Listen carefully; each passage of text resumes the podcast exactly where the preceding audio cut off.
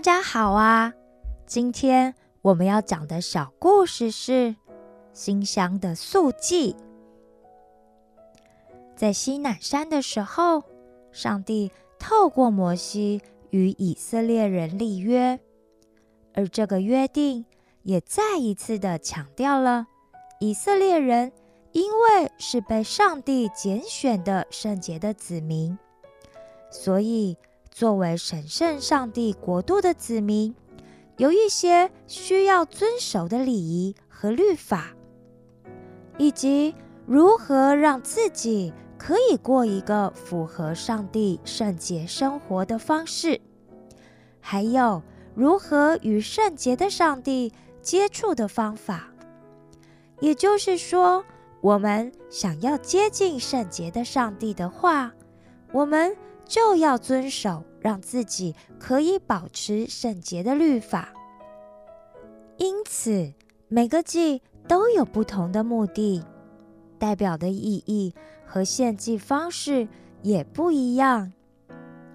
在这样复杂繁琐的礼仪细节上，上帝就操练我们，渐渐培养出有一颗顺服的心。因为这些方法不是人想出来的，而是上帝想出来的。如果是人自己想出来的话，那当然会比较容易遵守啊。甚至有时候我们还会依据自己的方便来修改规定呢。但是如果是上帝的规定的话，那我们就不能随自己的心意想改就改了，对吧？所以上帝就透过这样的方式来锻炼我们对上帝有绝对信靠服从的心。素祭跟燔祭以及平安祭都被称为馨香的火祭，这是因为人们透过甘心乐意献祭的方式来表明自己是属于上帝的，也就是承认说，我愿意尽心尽力的侍奉以及跟随上帝，而上帝就喜悦人有这样的心意，接受人所献上的供物。因此这也是自愿性的献祭。素祭在希伯来文的意思就是把自己的生命作为礼物献给上帝。当然，这并不是指真的要牺牲自己的生命当作祭物，而是有这样的表明自己心志的意味。素祭就是这样一个让人可以对上帝表达感谢和奉献的心的祭，也是代表了对上帝的尊重和尊敬的祭。所以素祭通常是在庆典时献上的。一般来说，素祭也只有一部分会烧在祭坛上，象征式的献给上帝，而其余的部分则会留给主持祭祀的祭司，作为祭司生命的供应。如果有人想要献素祭给上帝的话，需要准备三样东西，那就是细面、油和乳香。细面指的是用小麦磨成的上好的面粉，麦子必须经过撒种，埋在土里，等到种子充分吸收了土壤里的养分和水分后，才能长出新芽，然后接受风吹雨淋，才能迎来收割的过程。而这里的油呢，指的是捣开橄榄，压制提炼而成的橄榄油。而乳香是取自坚硬的乳香属植物上的芬香树枝，这种乳香树必须要在适合的雨量、气温、土壤的环境才能够生长。它本身散发出来的香味会让人久久不能忘怀。另外，它还有治病的功效哦。但因为它是非常珍贵的树枝，所以速记上只需要用一点点的分量就可以了。当准备好这三样东西后，就带到亚伦的子孙，也就是祭司那里，让祭司取一把细面，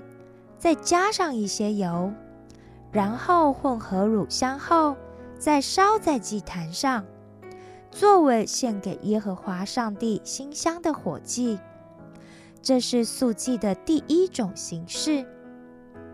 另外，也可以将细面跟油，但不加乳香，做成面饼，放进轻便的火炉里用烤的，或者放在烘焙食物用的落盘，也就是用陶土或金属做成的铁鏊上烘，也可以用炖煮油炸食物时所用的平底锅，也就是用陶土或者金属做成的煎盘来煎。但是要注意的是，素祭里不可以放进一点酵，也不可以放进一点蜜，因为酵不仅会扩散，还会加速腐败，因此也象征着罪恶通常都是紧紧的扩散的。而蜜也跟酵有相同的作用，虽然加入了酵和蜜会让祭物变得膨胀，并且让它产生更甜的风味，但是那就不符合上帝的纯洁和圣洁了，甚至还会改变了上帝赐予的生命的味道。但是有一样东西是一定要记得放上的，那就是盐。盐除了有调和的作用，也有可以持久和保持不腐坏的用途。如果说酵是人悖逆的象征的话，那么盐就有可以抑制发酵、抑制悖逆的效果。而盐也象征着上帝与人的约定永远有效的意义。这种素祭也是一样，祭司只需要取一些作为纪念的，也就是献给上帝的，带到坛前作为火祭，剩余的就归给亚伦和他的子孙，也就是献祭的祭司。而亚伦和他的子孙吃素祭的供物时，必须要在圣洁的地方，也就是会幕的院子里，但一样不能掺进一点酵，而要把供物烤成无酵饼来吃。第三种素祭则是准备出熟之物作为供物，也就是把第一把熟成并且烘干的麦穗用手搓成谷粒，然后用火烘烤，碾碎之后把油倒在上面，再放上乳香，接着祭司从里面取一些作为纪念。当所有的步骤都完成后，就放到祭坛上焚烧，作为献给上帝的素祭。带细面和禾穗子作为主要的祭物的理由，是要百姓们记得